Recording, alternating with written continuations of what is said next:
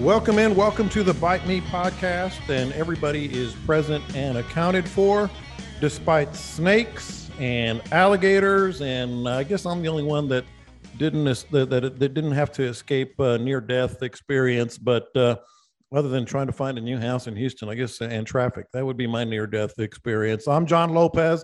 That is Captain Scott Null across from me, and that is Captain Caleb McCumber uh, across from me as well.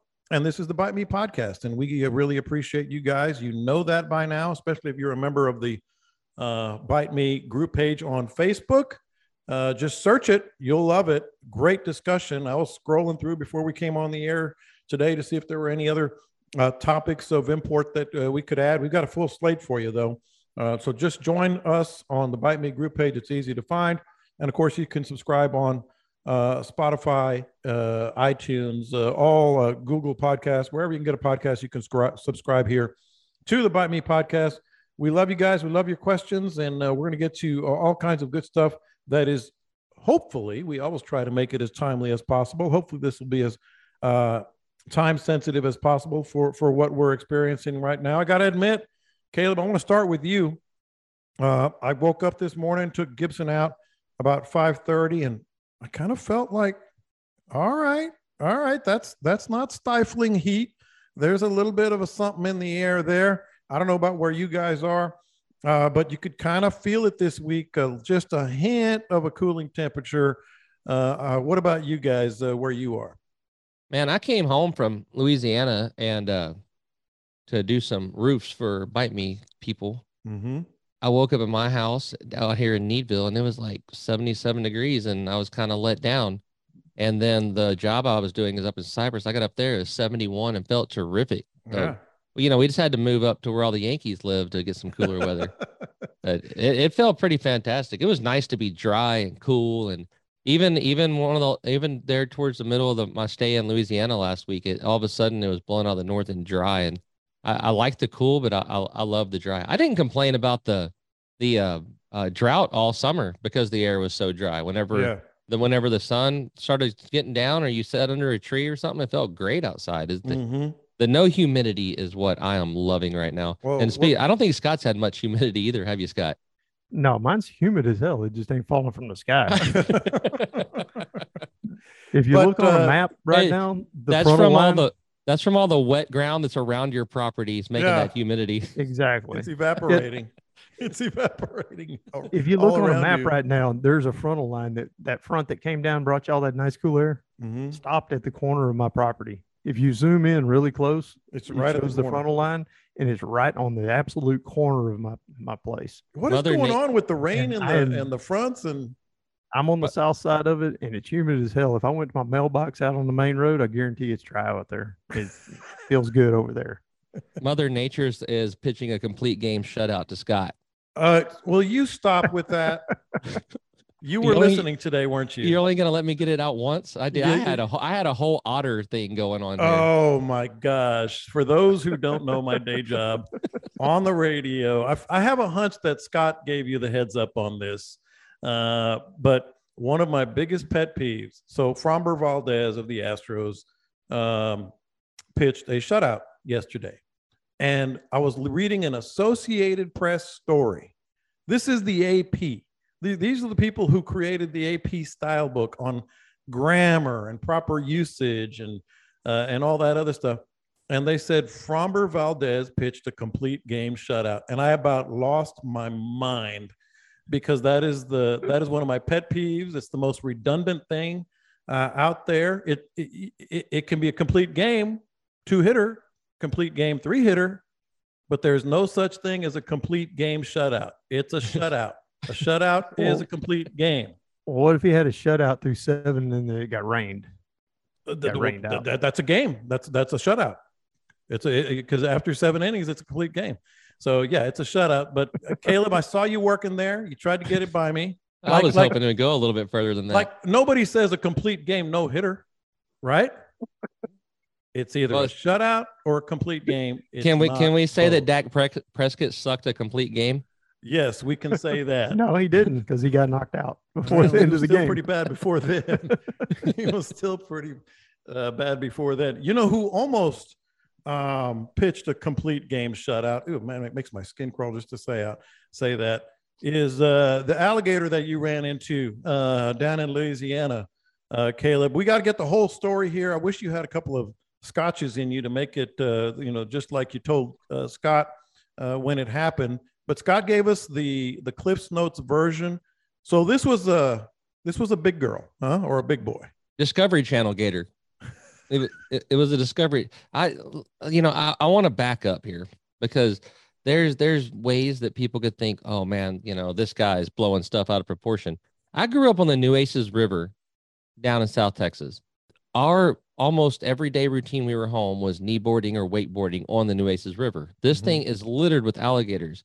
And you didn't have a hair on your butt if you were kneeboarding or wakeboarding and there was a gator floating and you didn't run it over with with said board. Mhm. That's just that, that that's how I grew up. Um, I've been in Oyster Lake and Matagorda wade fishing with like a 10 footer that's maybe 30 yards to my left. Fishing was good.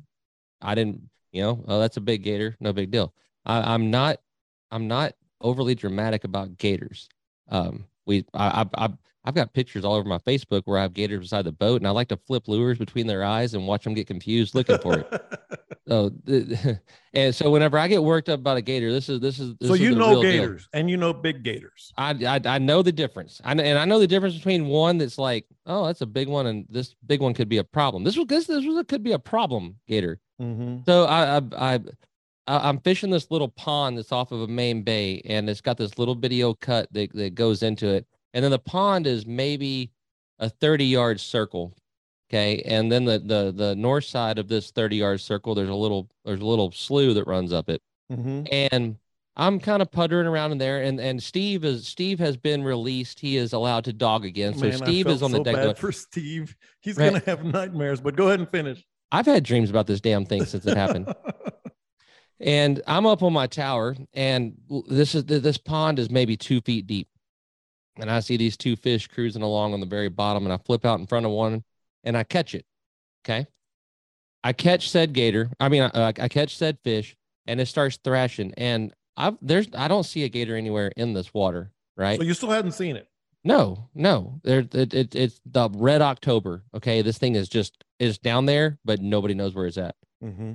And this fish starts thrashing, and all of a sudden, this sucker comes to the top of the water, and we lock eyes.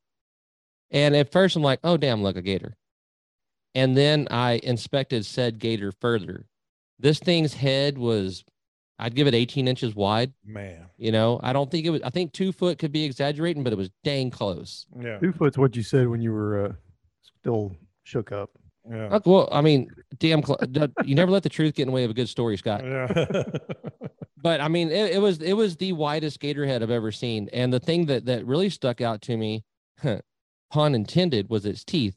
This it looked like my fingers hanging out the side. They always say that you can tell the difference between an alligator and a crocodile because an alligator you can see his teeth. mm-hmm. This was damn sure an alligator, uh, and they they they were uh, it. mm, I now the part that I could be making up in my mind. I'm not sure. I feel like it was even missing an eye, like the alligator on Happy Gilmore. oh yeah. Like, I know Yeah. I found Chubb's hand.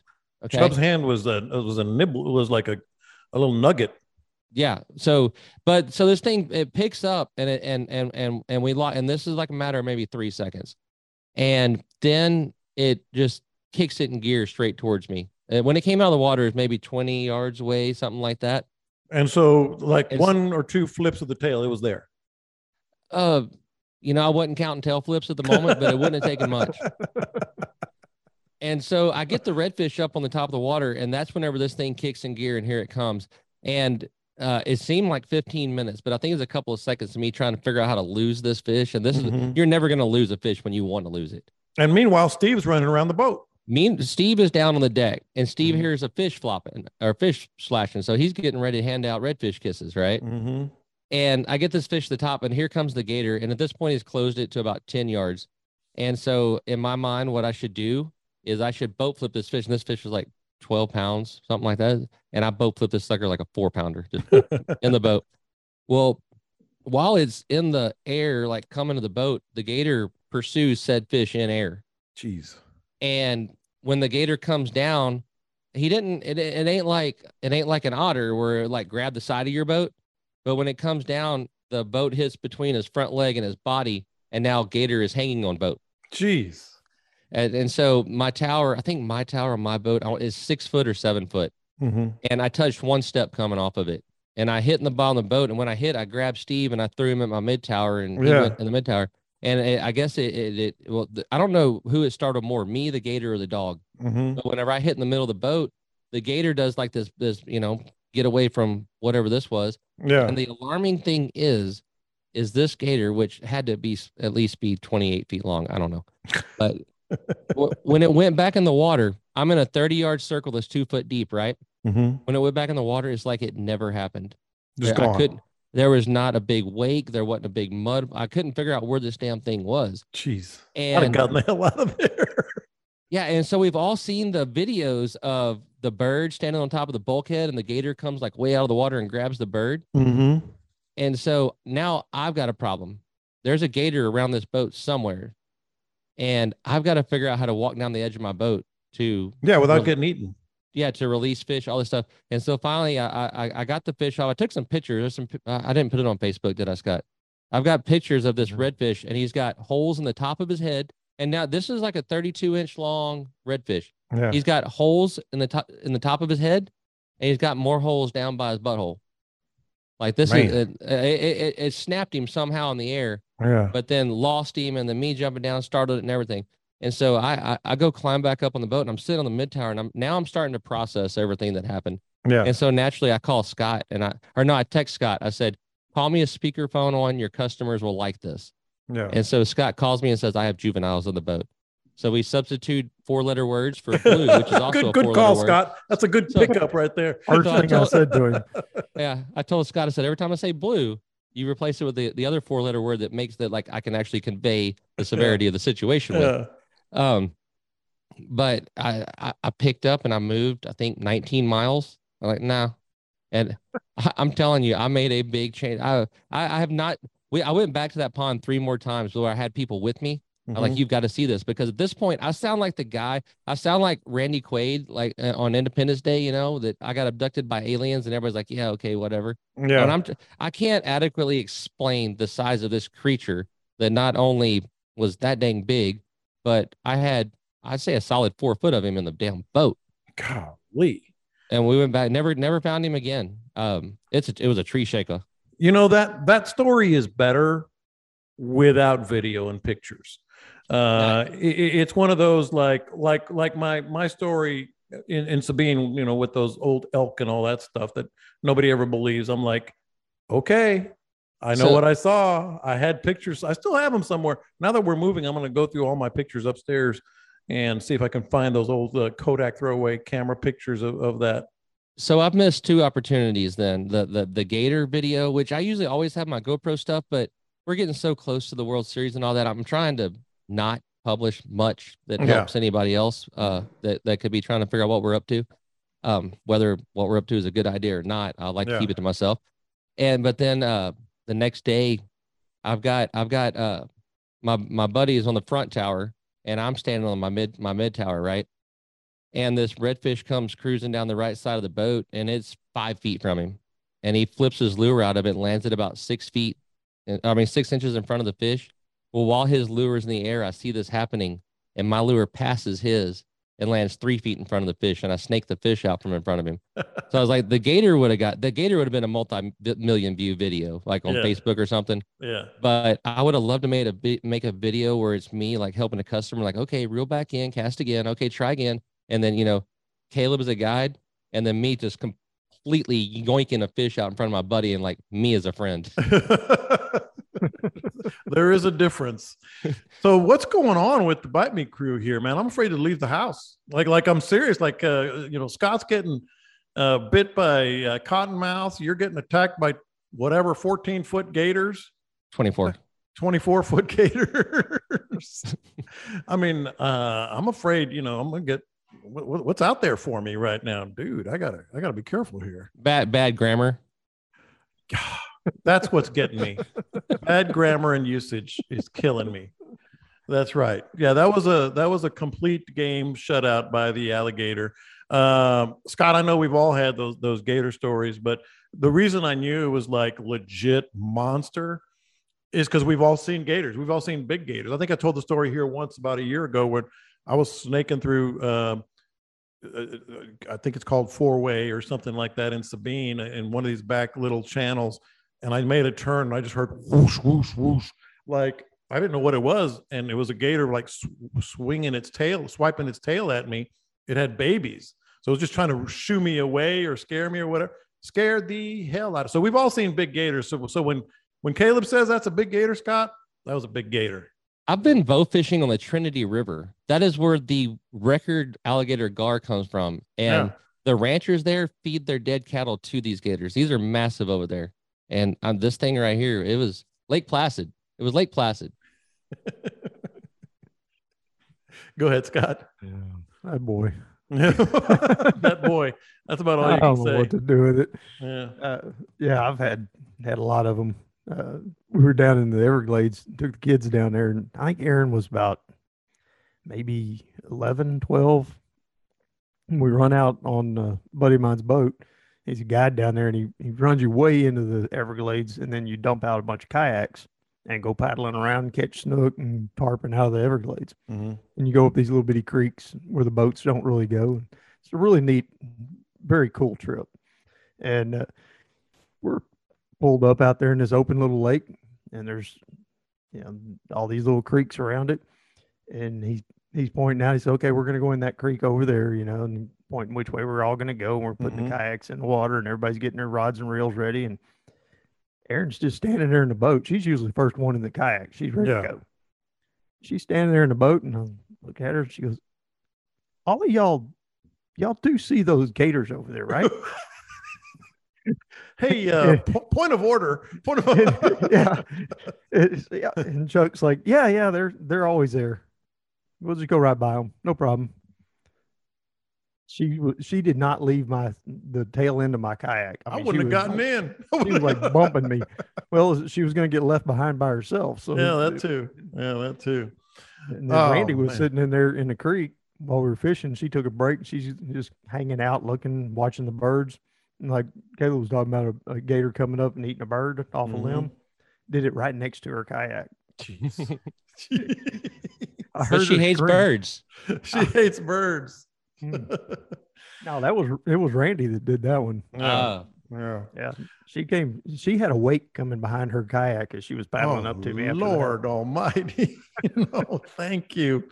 No, thank you at all. Um, all right, so we got we do have some fishing topics to get to, but I knew our listeners would would really enjoy that. So I thought, okay, this is not from a listener.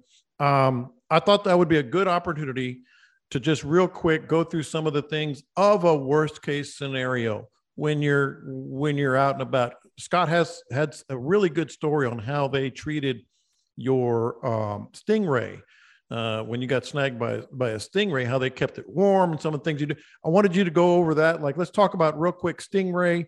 Um, you know, uh, when there is a, a a severe wound, let let's say there would be, um, you know, I'm not talking about a 28 foot, 24 foot, whatever it is, gator, but let's say you get you get snagged by something, you get a big gash in your hand, maybe you do get a gator, uh, a little shark bite, uh, whatever. We've never talked about like how to get in. Uh, Obviously, the main thing is to call, uh, call for help. Scott, you were in law enforcement.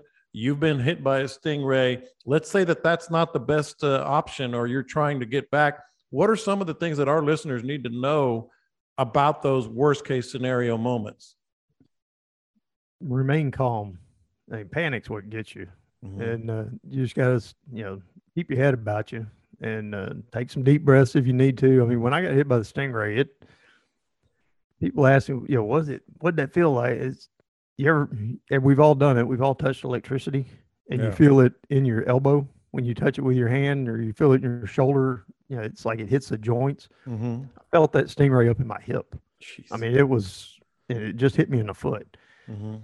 Uh, Same foot as the uh, snake. oh, And uh, lucky you. yeah, lucky left foot. Yeah. So, But uh, yeah, uh, just you got to calm yourself down, take some deep breaths, uh, let whoever you're with know, you know, hey, I'm hit. You know, I got, I'm hit with a stingray, and start the process. You know, get get people moving.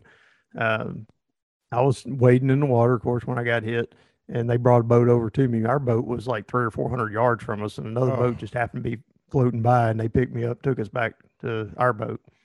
The only thing that works on Stingray is heat. Don't put ice on Bingo. I wanted you to tell that story about because Yeah. you didn't have a heat pad on the boat, but how you this will help our listeners. Hopefully Yeah. not, but it could. Well, the the exhaust water coming out of your motor is hot, and it's not the cleanest, but it's it's hot. And we we took I don't know if it was two or three people took shirts off, and just one guy would hold hold the shirt under the exhaust water coming out of the back of the motor, and get get it warm. You know, get that warm water coming out, and hand it over to me, and I'd I'd put it on the wound, and it was instant relief. I mean, just it was excruciating pain, and then that that little bit of warmth made it tolerable. It didn't make it go away by any means, but it did make Yeah. it tolerable. Yeah. And then we'd switch out. You know, he'd hand me another one, hand me another one, and we're just constantly switching out two or three shirts. And that got me back to the dock. Um, once there, you know, we're we had a house rental there. There's no there's no doctor down there. There's I'm you laughing know, you're- about, the, we're, about, about we're in what's coming next. You know, we're in Port Mansfield. There ain't nothing down there. Yeah. No, there's no medical help going to be anywhere close. Well, it was our last day, so the guys were packing up, and I sat on the, I sat up on the uh, counter, and took a razor blade and opened up the the hole with a razor blade. And I propped myself up on the counter with the kitchen uh, by the kitchen sink Mhm. and used the cabinets in case I passed out. the upper cabinets. I was leaning into those Yeah. and opened up that little hole a little bit more and used some tweezers and pulled out because I could feel those shards. God. You know, when you get a splinter in your foot and you walk on it, and you can feel that constant. And I was just, I just wanted to get them all out of there. So I Yeah. got got those out. We wrapped it all, cleaned it really good, wrapped it up, and headed back to Houston. Before we left, there's a little convenience store there and pulled up, and this old man was in there. And I come hobbling in to get me a Dr. Pepper, and he says, Stingray? I said, Yes, sir. He goes, Yep, looks like it. He said, Come here. And he took me to the back and he got a mop bucket, this old old mop bucket, and he starts running pure hot water into it. And then he takes a thing of Clorox and he dumps a quart of Clorox into this hot water. Says, Put your foot in there. I don't I want to. No, I wanted to do it. I didn't care. I, you know, I mean, this old man, he was very, very sure of himself, yeah. and that that kind of helped out, I guess. He said, "Put your foot in there. It's going to be hot." And I put my foot in there with instant relief. Boy, I mean, it felt so much better. We rode back, I stopped two or three times, changed my water out on the way back, and uh, I went to the doctor the next day, and uh, he said, "Well, when did you get hit?" And I told him, he said, No, I mean, I said, yesterday. He said, No, what time? I said, Oh, it was about 8 9 o'clock. And it was like noon by the time I got to the doctor. He said, Okay, you're in the clear. I said, um, excuse me? He says, Well, if it was the bad bacteria, you'd been in the hospital by now or dead. Yeah.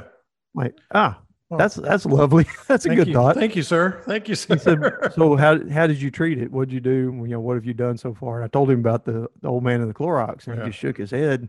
And he said, "You know, that probably helped."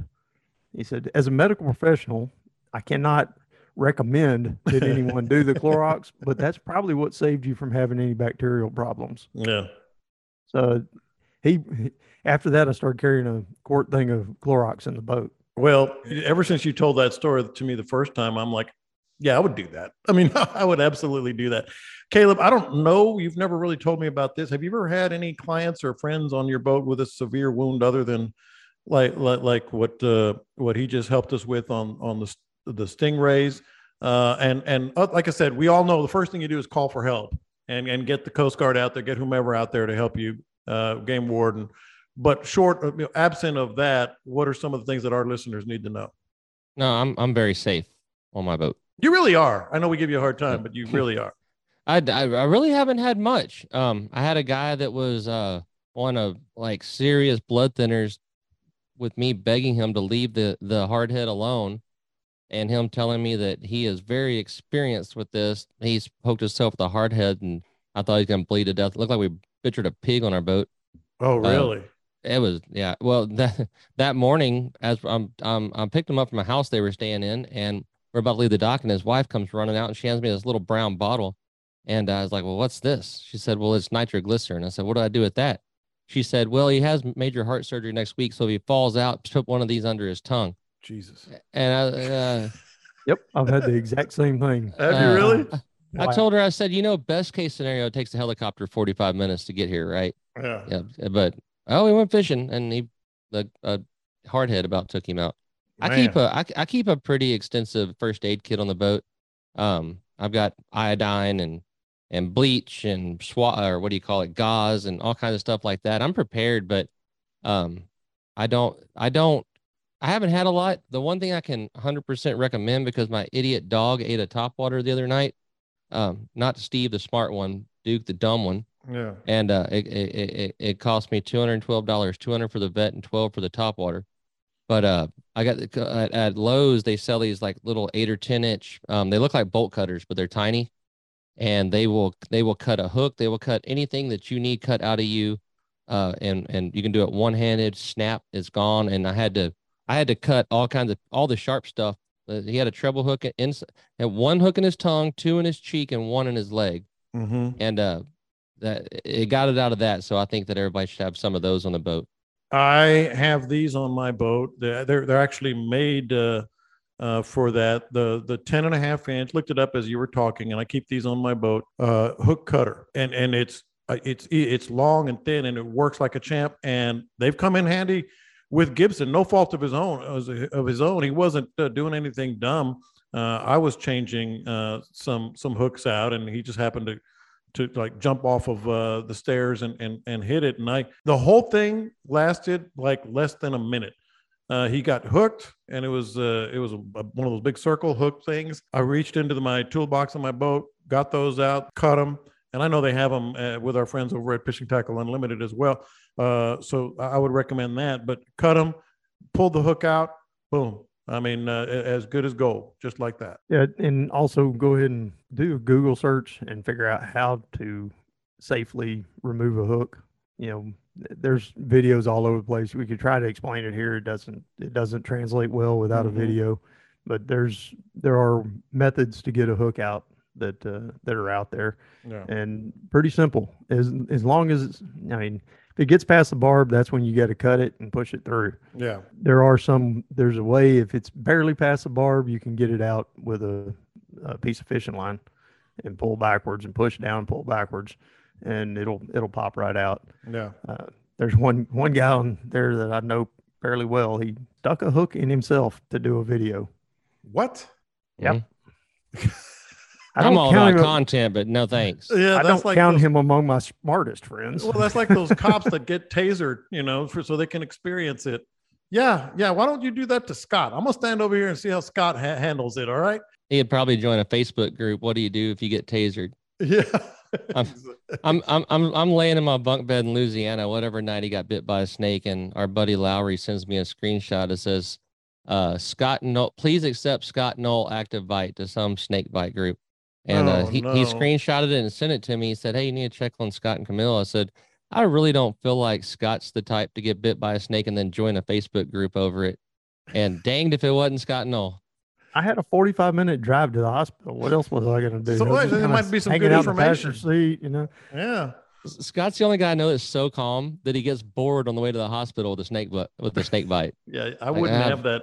I don't have wouldn't nothing to that. do. I wouldn't have that problem. I th- every time we get we get to the, the topic like this, I remember my brother-in-law, uh, and he's he's a subscriber uh, to to the podcast. Got a hook in the back of his head. All right, walks into the hospital because the barb was all the way in. It was right clean in the back of the head. The hook got in there. Got off the boat, went to the hospital because he he couldn't do it, and, and whomever was with him couldn't couldn't do it. So he walks into the hospital holding the rod and the reel, and the the line was still hooked to that. And he walks into the emergency room, and, the doctor looks at it and just like clips the line. Like, why couldn't you do that on the boat? He walked in with the rod and the line and everything, and the hook still stuck in the back. the first thing the doctor does is just like, "You idiot." Just cut the line. right. where the- oh, I guess I could have done that on the boat. That's what I mean by keeping your head. You know, calm down, take a deep breath, assess the situation, figure out what you got going walking on. Walking into the hospital with his Yeah. rod and a hook in the back of his head. Oh my goodness. All right, let's get to uh let's get to some fishing here. All right. Um, one more thing Go on ahead. that. Uh, those blood clotting little uh, pouches. It's got the powder in it. oh yeah. Uh, those are awesome to have on a boat, if, especially if you're taking blood thinners, you're you're on heart medications and what have you. Have some of that. Have that handy, and you, you can shove that into an open wound, and it'll clot it right up quick. Dude, I I'm so glad you said that. I've had one of those on my boat or in my pack uh, ever since after 9/11. We went to I, w- I went to cover the Olympics in Greece, and obviously in the Mediterranean, there was a lot of things. We took some training, and they showed us some of these videos of how it works. I mean, those it's like a clay almost, and at least the one I they showed me, and they they had us take with us to Greece, and you can put that on there, and it's it's done. That's it. It stops bleeding. I mean, it, Yep. it, it it's amazing. All right, so let's get to uh, some some other fishing topics here. Uh, first of all, Scott, uh, uh, we talked about some of the cooler weather, maybe not on your exact property, but I know it's around there, and we'll get there soon. Um, one of the questions we had is: ha- Have have we seen any signs of transition in the bays? We've talked about it the last week or two. Dean talked about it a little bit last week. Are there signs? I mean, uh, you know, from from what you've seen, from what your buddies uh, down in Port O'Connor, what is is there differences in the bay right now from from what we've seen over the summer? Most of what I've been hearing is on the beachfront. The Mhm. uh, mullet run, the the rain minnows, all that, all the bait fish are on the move. You know, that's typically what starts going on. They, they, there's a big bait, bait fish migration, and uh, that's that's been what's going on here lately. Uh, you've seen some videos of the bull reds at the Freeport jetties. That that video went viral. Uh, but jacks, tarpon, sharks, they're all feasting right there in the in the surf right now. Mullet and like I said, the rain minnows. It's it's a common thing every year, Mhm. and that's usually the the first sign for me that uh, things are fixing to kick off in the bay. Uh, what about you, Caleb? What's going on? Are you starting to see some more action, so to speak, that would be telling you we're in transition a little bit or starting it? Yeah, the uh, pogies and shrimp are starting to be more prevalent. Uh, I got into a huge wad of tarpon and shark and whatnot that were close to the close to the the beachfront. The marshes are starting to not only show more shrimp, but uh, according to my GPS, it's about 83, 84 degrees in the water. So Hmm. things are things are starting to cool down. You're starting to see fish school up. You're starting to see the smaller bait uh, show up. It it we're getting close. We're getting close. It's it's pretty exciting stuff. So is anything changing right now? You're just still just sort of uh, reading, engaging on the bait. Now you can actually catch a dang fish now, so it's it's pretty fantastic. uh, if we're talking about changes, Wait a minute, I, I need to get out there. yeah, the, fish are they're you know they're just starting to group up and do what they're supposed to do. It's Mhm. uh you know in the bay and the in the in the in the marsh everywhere they're they're they're getting ready they're getting ready for a good time just like we are.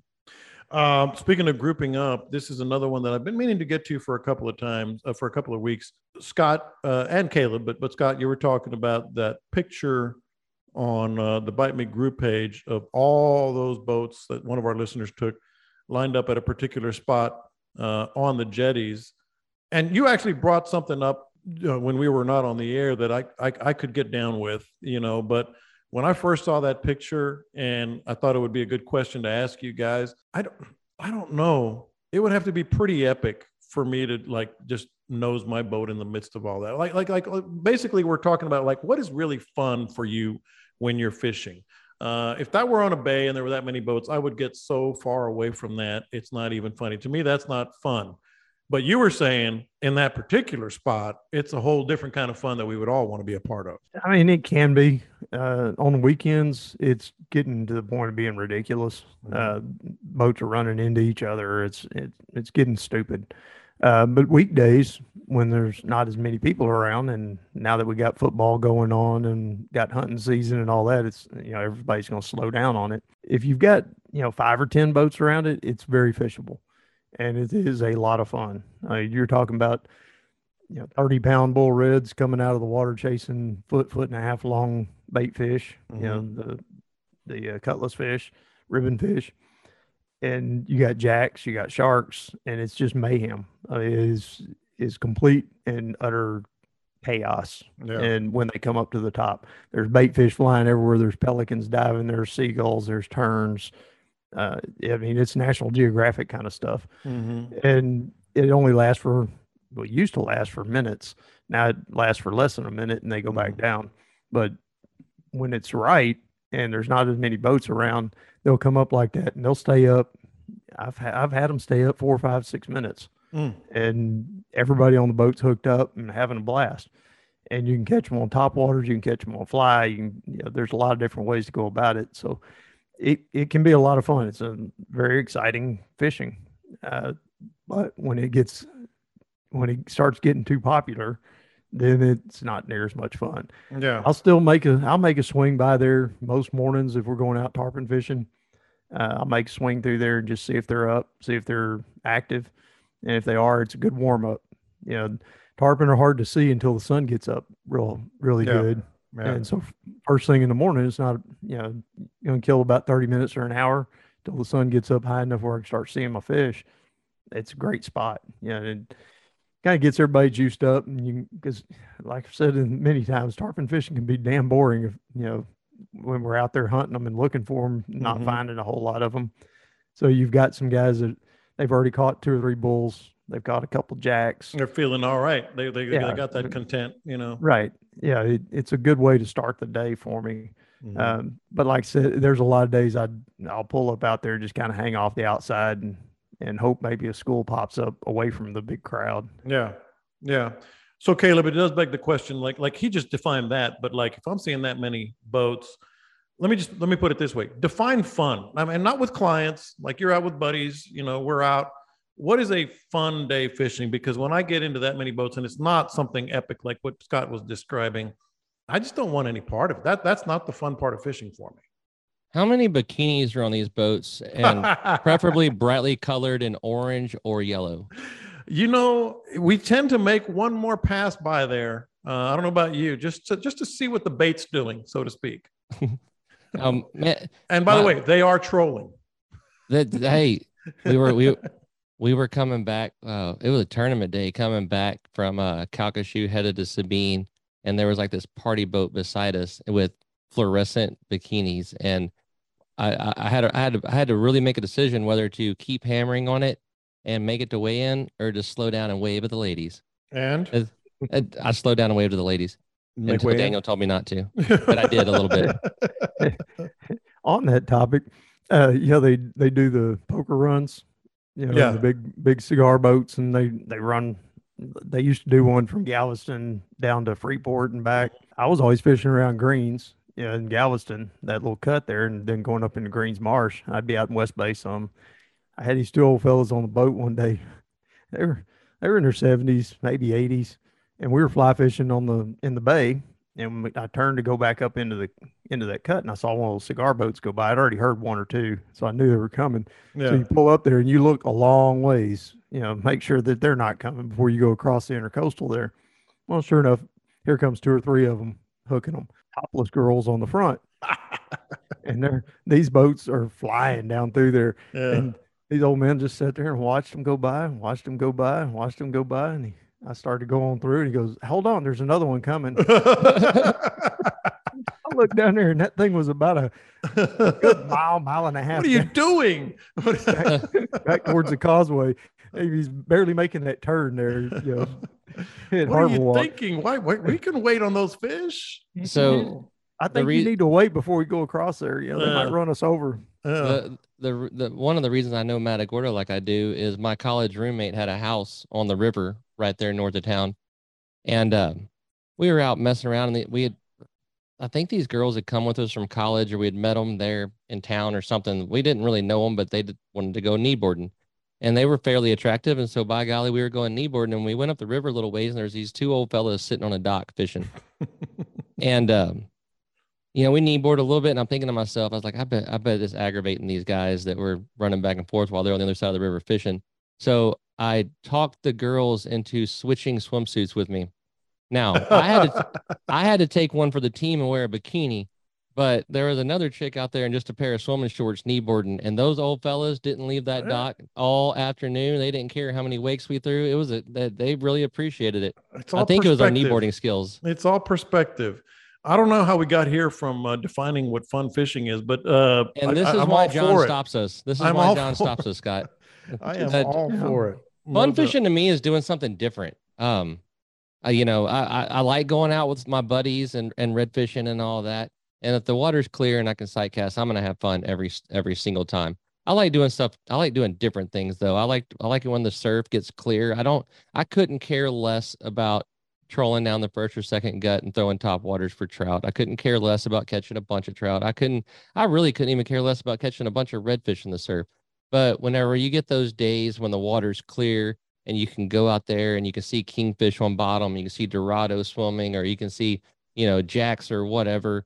Um, heck, I, I was looking at a video the other day that me and Robert have where we're out in the surf with the Snoopy rods and we had put 20 pound braid on them and we're catching jacks on the Snoopy rods. I like going and doing something different, something goofy that Mother Nature has presented an opportunity to me at least to go try and play with. To me, that's fun fishing. It's it's getting out of the ordinary and doing something that is completely different and honestly a lot of times opens your eyes to other ways of catching the fish that you normally target. Scott, that last part that he just talked about is, is I think what we're all looking for. Just like, let's try this. We just found something new, but but you define it for me. For me, the the fun fishing is going to other places. Yeah, not the same old. You know, I mean, I guide here. Yeah, Yeah. and it's fun. Don't get me wrong. I And I you know it. out all my days off. I still go out. I still gonna go out and mess with, and the tarpon, of course. You know, they live in my brain, so I have to go look for those, and that's a fun day for me. Uh, grabbing the fly rod and going and trying to catch something stupid big on a Mhm. fly rod. Uh, going catching a 30 pound jack on the fly rod. Uh, just oddball stuff like he's talking about, but also making the trip and going to Florida. You know, go over there and go catch some snook. Go, you know, I get to go over there and fish with the DOA guys. Uh, we've done it. We've gone to the Carolinas and we were red fishing. We were sight casting the reds and doing the same thing we do here, but it was a totally different thing because they had five foot tides, and it was it was so different for me. I, I would have been stuck in that marsh bad Yeah. because I was I was in there having fun catching fish, and the guy was with us. Man, we Water would have gone here. out and you're done. We got to get out of here. And I'm like, no, no. I mean, this is good. And he says, no, the water's leaving, so we got to go. Yeah. And I'm thinking, man, we're in three feet of water. What are you talking about? Eh, Well, we we left and we sat on the outside of that and caught the fish that were leaving the marsh. And within two hours, that little creek we were in was dry. Yeah. You know, stuff like that. Just getting to experience uh, the Everglades, the Keys, uh, Belize, going down there and doing the bonefish thing. Something that's totally different. And like Caleb said, you learn a lot too. Mhm. Uh, you know, I taught a bunch of guys up in uh, Canada how to throw paddle tails on walleye. Uh, they were they were stuck on their their stupid little floating jig things and all that. Yeah. That's the only thing you can catch them on. We weren't catching them, and I just dug around my bike, found my little paddle tail DOAs, and started throwing those. I started hammering the walleye. They were all Mhm. paddling over. We were in kayaks and they're paddling over, going, "Hey man, what, what are you throwing? Mm-hmm. You're doing a lot better than we are." Age old question. Hey, what do you got Yeah. on there? What do you got So- on there? We can all learn from somebody that fishes a com- totally different area, even different species. The the my favorite thing by far is if I'm fishing and I see a bunch of boats, two or three boats in, in our case, you know, at a particular popular spot, and I'm like, I don't want to go in there, but I think because if they're catching fish there, maybe I'll try here, and the tide's going to be the same. All the things we talk about on the podcast, Caleb. I mean, you know, like okay, find another place similar to that, figure it out, and then when I go there and boom, it works. Like if when you figure out option B when everybody's at option A and you're all by yourself, you know, just you and your son in my case or sons or friends or whatever, it's like, man, look at us. We're out we're out here, all those guys are doing their deal on the popular spot. We figured it out and we're catching fish. To me, that is a great day. Hey, hey, Scott, don't tell John I said this, but he has never once seen my boat and said, ah, I'm gonna go somewhere else. Uh, have I not? Yo, you're usually waving, you're waving me in. You're usually waving me in. Oh, that's the same thing as the game warden when he's waving at me. oh, you're saying just go. yeah. Let's go. Keep going. keep going. You're usually waving me in. Uh, I No, couldn't I- pass. I couldn't pass that. For the up. record, I am very particular about that. I never go to see unless I am invited. Um, but uh, no, that that's. And by the way, if you're waving me in, I'm going. I'm Here we gonna, come. I'm gonna fish where you are. I'll, I might be bumping up against your boat for all I know. I Yeah, like uh, well, you're- conversation. Get you a fluorescent bikini. Yeah. I'll- I'll- you know what? Don't be surprised. I'll take the picture. No, don't, don't be surprised. Yeah, when you were saying that, moving on to another place, one of the fun things that I do is I'll just go to pick a shoreline. Doesn't matter, you know, just where there's no boats, nobody around, hardly ever see anybody fishing there, and just pull up there, step out with my fly rod, and just go walking Yeah. and just see what's there. See what you know, and I'll invariably I'll pick up a few redfish on a fly rod, hmm and it's a totally different place, some place that I wouldn't normally stop, It's a high, Yeah. man. and just get out and go see what's there. It's a high. Until uh, until Caleb comes in and starts pot licking. But um, I'm just I'm just keeping the motor warm in case Scott gets bit by a by a stingray. yeah, exactly. You, got to put the t-shirt on the hot water. hey, I want to ask you guys about uh, a ripping tide versus uh, uh, a slack tide and, and how you fish. This is one of our listeners, but let, let, let's get this going. We we've talked. We get questions on the podcast from listeners uh, talking about, hey man, what's that lubricant you guys have been talking about that you always use? I swear by it. I've got some on my truck. I've got some on my boat. I've got some in my toolbox. Uh, the, the Boeshield T9. It's it's just it's just different. And I won't get into too much details, but I I, got to talk um, uh, with Matt DeCock at uh, at Boeshield, so I recorded a little bit of it. I'm going to put it right here so you guys can listen and, and hear what I'm talking about. Then we'll get back and talking about those tides. A listener listening to the podcast came up to me and, and, and saw saw that I had the, the Boeshield T9 on my dash there. That was the one I used for my reels and such. And then I have the big can uh, for my boat. And he said, So what all do you put that on? Because I have a question. I said, What's your question? He says, I always get um, the hardware, some of the the other metal pieces on his boat and trailer, rustier on one side of the boat more than the other. And he says, Why is that? My amateur opinion was there's some, it, it's always gets a little rustier. You have to lubricate a little more on the side on which the batteries are on your boat.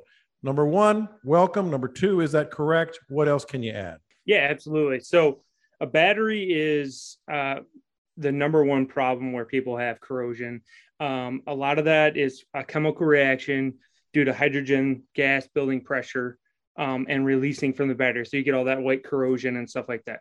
So for one, foremost, definitely want to lubricate your battery terminals uh, with Boeshield T9, and really all the surrounding areas around your battery because there's this moisture down where your batteries are contained by the motor or up underneath the seat or anything Mhm. like that. So you definitely want to spray your battery down. Um, and then also some, you know, key areas to uh, lubricate and protect from rust is um, steering links, um, any electrical panels, um, your through hull, uh, exhaust fittings. If you're an outboard or inboard, you can spray the whole motor down. Um, you definitely want to do it when it's not running.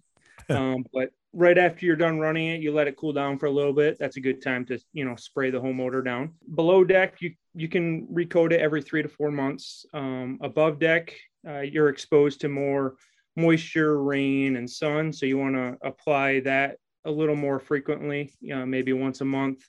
And you can do that on your your locks, your latches, your cleats. A lot of cleats nowadays. That's where I do a lot. It comes up a lot. Yeah. Yeah, yeah. So a lot of cleats fold and stuff like that. Um, so those are all really good key areas to definitely, um, you know, keep stuff lubricated, but also protected from, you know, rust corrosion from salt water. What else? Now I use it on my trailer. Uh, a lot of times I keep my trailer stagnant. Uh, I have a little uh, uh, Salem trailer down on East Matagorda Bay in Sargent, and I don't move it that much. But you go in there with the Boeshield T9, where you're, you know, you're uh, obviously all the joints are On your on your trailer, it's it's great to do it on, you know, where you're you slide connect outs your and yeah. Yeah, your slough, yeah, all that, um, and even your leaf springs. I mean, a lot just sitting there, they'll get creaky and stuff like that, and it does a good job of just all over your, your trailer where you can lubricate it and protect it. So now I've heard this from from yourself and, and others. You know, why Boeshield T9? You know, people have asked me. You know, you can go to so many different stores and get so many different lubricants. The thing that I go back to, and I'm gonna, we have the expert here, so I'm gonna ask you.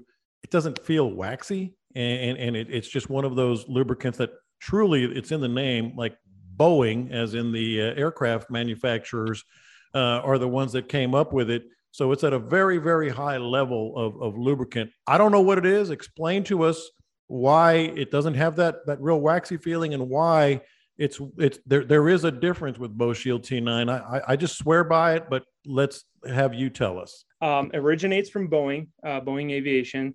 Um, and it's been on the market for 40 years. It, it, truly is an excellent product. You can still touch it because it doesn't release on your clothes or, you know, it's not messy. Um, and that's where I, I think it shines because other stuff, you know, just can make a mess and isn't clear and it gets gumpy, collects dirt. Um, so that's where I think T9 kind of shines is it doesn't collect that dirt and it's virtually clear. Um, yeah. You know, once it all dries. So. And you mentioned clumpy, and that and that's the difference with me because I wouldn't do this with other, other lubricants, lubricants that I've used on my boat. When in doubt, I go ahead and spray it because seriously, it doesn't hurt anything. Other lubricants will hurt. You know, it'll get clumps, it'll get uh, gooey, it'll get, and so like people have asked me, okay, where do you where do you lubricate on your boat? And I and I know it sounds rudimentary. You just gave us some examples of where to lubricate, but I'm like, when in doubt, just spray it. It won't hurt with this stuff. No, absolutely, yeah. It it's safe on all paints, uh, plastics. Um, you know, you can spray it on all your electrical connections. It truly is. It's it's safe to spray on uh, just about anything. If if you think something is going to rust, spray it. yeah, yeah. Yep. You're absolutely right. Uh, that's Matt DeCock, man. I'm really glad you, you came in. Uh, what, what else would we say? Because I know you guys in the Gulf Coast area where most of our listeners uh, are it's a relatively new uh, market. Not new. I mean, you guys have been down here. You're at West Marine, Bass Pro Shops, Camping World, and all that. But it's like word is just starting to spread on, on you guys. What else should they know uh, with Boeshield T9? Because uh, all three of us use it. T9, you know, w- you can use it on on your boat, but there's also a lot of uses. You know, you're, you know, we're we're definitely in the RV market. We're uh, we're in the bicycle market, um, chains uh, we're in a lot of different markets. It can be used across the board. You know, another thing, you know, you mentioned is your fishing reels and all that. It does an excellent job across the board. And, and there's more than just using it on your boat, which is a pretty cool thing. Very good. Uh, Matt, I'm glad we finally got you on because uh, fishermen can be very particular about the products they use and they're very loyal uh, once they, they do find a product. And, and, and I'm a perfect example of that uh, with when once I stumbled across uh, Boeshield T9 about a year and a half ago. So appreciate it. Uh, I know our Bite Me listeners appreciate it. We'll reserve the right to get you on again, man. Hey, I appreciate it. All right, boys. Um, I, I've got a couple of thoughts on this that are very rudimentary compared to you guys.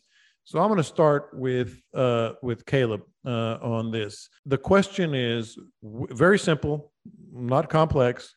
Would you prefer fishing a ripping tide or a slack tide, and ripping why? Tide and ripping why tide. and how? No ands, ifs, or buts. Ripping tide. Um, I mean, maybe not uh, at the jetties or something, but in the bay, in the marsh, I want a ripping tide. Is pulling. If it's going out, it's pulling bait out of the grass, out of the drains, and it's giving a re- fish a reason to stack up in certain areas. If it's if it's coming in, it's pushing fish into the marsh, into the drains, maybe up on a sand flat, it's it's the the tide is giving me an idea of where fish would be sitting at to eat. Mm-hmm. A slack tide, I'd I I'd rather watch the Aggies play Appalachian State. he wasn't talking about like no tide. He was just saying like a less of a tide. I think is what he meant. Oh, a weak tide. I don't. If it's moving, I'm I'm happy with it. Yeah, if I think he if used. The, move, I think he's slack. You know, a little bit loosely there. I think he meant like a real ripping tide or one that's a little slower. Uh, a little slower. I'd have I'd, uh, probably a little slower over a ripping unless I'm fishing bait that's coming out of out of a grass flat, mm-hmm. uh, like a like a like above water grass flat where the water's been up in the grass and it's sucking shrimp and stuff out. Um, other than that, I just, I want it moving, and if I could have my choice, I, I always want it going out. I like it going out way more than I like it. Um, I feel like I should stop here. I, I, I like I like uh I like uh I like it. Uh, yeah, I don't like incoming tides as much as outgoing Scott, it's tides. easier to fish a weaker tide. It depends on where you're at. I mean, if, if mm-hmm. I'm at the jetties, I don't want that ripping tide. Right. and the fish kind of disappear. I think the what happens really is the bait fish go into the rocks on a ripping tide, and it kind of shuts things down. And the game fish, you know, they're having to fight a ripping tide, so they're they're spending a lot more energy. Leading up to that ripping tide, great. Right after that ripping tide, great.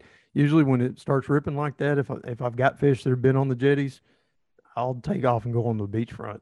Yeah, and the- and it depends if it's if it's outgoing, I'll go off the end of the jetties, and sometimes you can pick up kingfish, jacks, stuff like that off the end of there.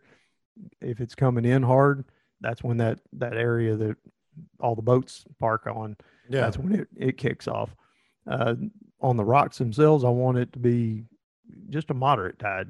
You know, if it's too slow, then the bait fish just spread out. They go all over the place. If there's just this on my trolling motor, when I put spotlight on, if it's Mhm. sitting and it's running about four, five, six, that's perfect. Yeah. That's how I judge how fast the tide's moving. If I look down and that thing's on 10, I might as well move. Yeah, I'm going to go on somewhere else. In the bays, just like Caleb said, I want an outgoing tide. Uh, growing up, everybody talked about fishing the incoming. Incoming to me kind of scattered the fish a little more. Uh, you know, they spread out a little bit more. Outgoing, they as it's getting towards the low tide, they're going to be in specific spots, and you can kind of figure them out a little better. And there's also the the you know, and we've talked about this, Caleb, a few times about uh, the the actual intercoastal and the channel. When it's a real ripping tide, I'm generally looking for where it's hard to fish in the bay, and you know where I fish. Um, I'm looking for like some sort of eddy or, or, or something kind of off that. If the water is clear and the water is good enough, um, you can find where the bait. You talked about it, where the bait is really sort of just dumping, uh, right? I mean, especially if you can find that little eddy where there's a little protection. Yeah, and and and it's do, and it's doing like what Scott's talking about. It's the the bait and everything is getting somewhere that it didn't so much work to to keep up with the current. And um, uh, the probably the one the one time that doesn't hold true is those first good t- couple of uh, dumps that we'll get later in the year. Mhm. Uh, then then you can then you can get in front of drains and and fish a, a more aggressive tidal movement. But again, it's just bringing so much stinking food to them that that they're gonna fight that current. It's it's the it's the usual rule of thumb that if if the fish can take more calories than he's burning, then he'll be there. If he's gonna burn more calories than he can eat, he's probably not gonna be there. It's so funny, Scott, that you're talking about with your with your trolling motor.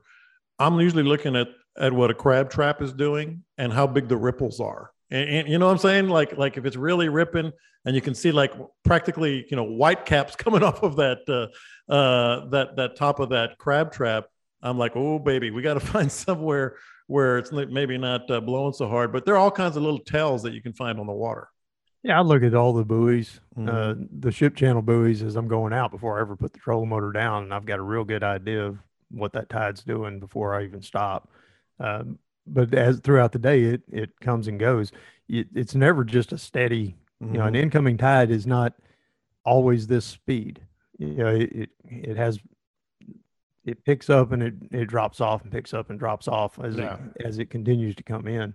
Uh, depends a lot on the wind. You know, how much wind you've got going, if it's going with it or against it, that'll that'll change the tide as well. Uh, so I'm it's what we do and we don't even really think about it. Yeah, when you ask that question, it's like, well, I, you know, I, Yeah, I had to think like, about it for a minute because it's just instinct. It Mhm. it you know we're doing the same thing the fish are doing you know we're we're hunting for that that spot where the bait fish are going to stack up Yeah. and by by years and years and years of just doing it you just almost instinctually know where you where you need to go when you see that water ripping around a pole in the in the harbor Yeah. yeah you see that and you you already start making your plan and for the newcomers out there this our tide sheets are not exact No. They suck. they're, they're They suck. this far, you got to up learn your bay. You got to know Yeah. where what the tides mean on the from the chart in your apps to your particular bay. well that and the wind uh, wind Yeah. is so so so critical around us especially when there's a lot of wind uh, if the wind's blowing hard and southeast that outgoing tide's going to just be almost nothing uh, it'll it'll shut it down pretty quick. Mm-hmm. It it'll accelerate that incoming tide though.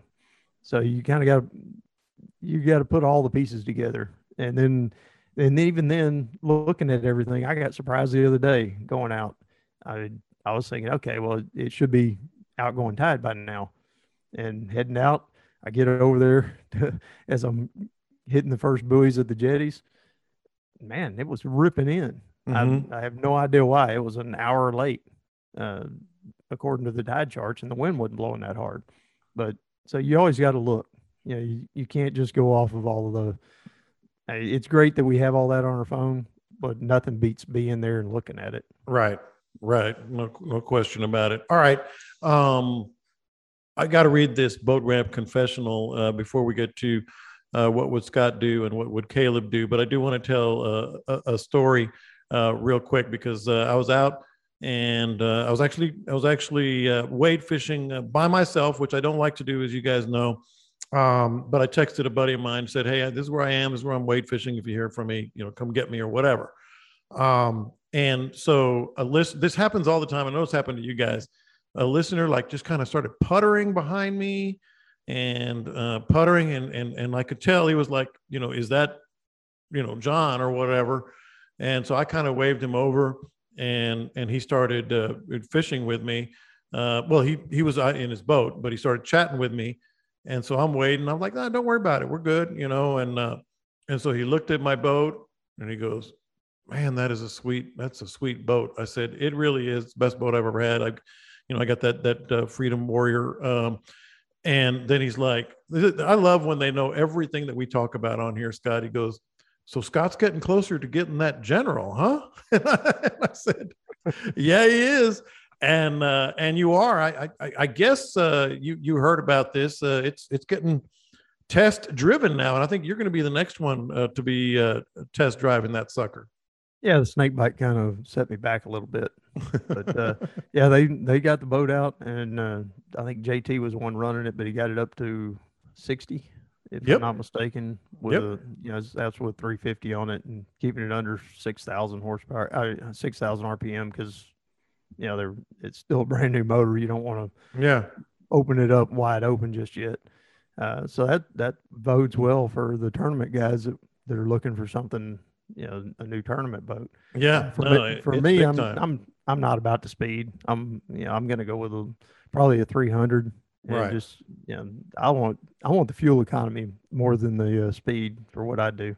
Yeah, no, I and and I know you're not, but it's good to know uh, that you you know if you have it, you know. Oh, it's it's there in it's good to it. know that you have it. And then and then he was saying, and he was looking at me, and we're chatting. A really good dude, and I wish I could remember his name.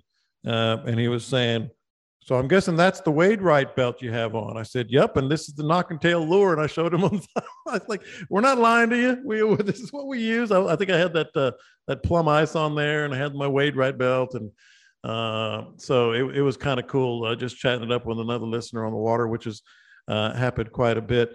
Um, You need to you need to keep a little jar of OG sauce to dip your lure in and complete the package. Oh, a little scent, little OG sauce Mm. scent. This is procured? Nope. OG sauce. I just got uh I just got a new shipment. I got a new pallet. I think it's about 1100 bottles. And I'm uh, actually uh speaking of Freedom Boats, you know, the uh, Jake uh over at the boatyard said he needs me to bring him some more that couple of our friends and listeners bought some over at Anglers Anonymous. I just took them some. So I appreciate everybody buying that. That's that's my gas money. Uh you know, it, we're not making a killing, but it's pretty cool that my little homemade recipe is taken off. It's taken off, off. It's really good. And oh, by the way, uh, boat ramp confessional, but I mentioned Knock and Wade Right. Uh, Have to remember, you know, our listeners because they they like to use the stuff that we use, uh, and they like good deals. Bite me twenty, bite me two zero. You can use that at mycoastoutdoors.com to get the Knockin' Tail lures. I like the plum ice, and I think it's called White Lightning. Those are my two favorites. Um, and also at coastalfishinggear.com uh, for the Wade Wright belt. Bite me 20, bite me 20. You get the 20% discount on both of those.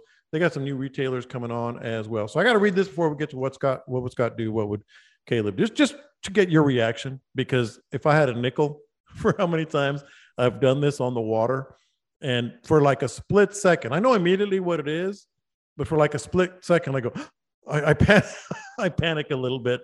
Uh, so the listener said he was in West End, Galveston, Woke up, uh, everything's good. Got his coffee, uh, had everything, breakfast, lowered the boat in the water, and it was dead, like D E D, dead. Charged the batteries for an hour, still dead.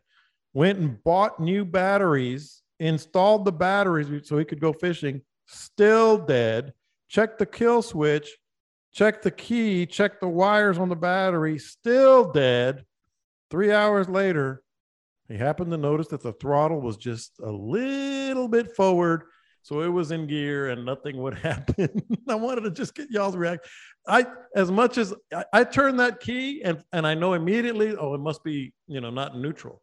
But for a split second, I, I'm always like, oh crap, what did I do with it's dead? What's gonna happen? I'm gonna be stuck out here for days. I'm gonna be like like Gilligan's Island. Never fails.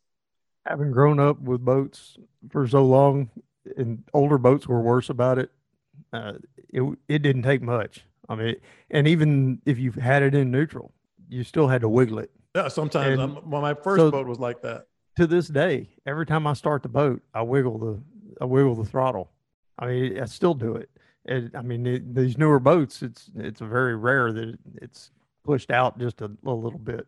But I've had some boats over the past that you had to get it just right, man. I mean, it it had to be exactly in the right spot, and you could just wiggle it a little bit and then hit it again, wiggle it, hit it again, then it would start.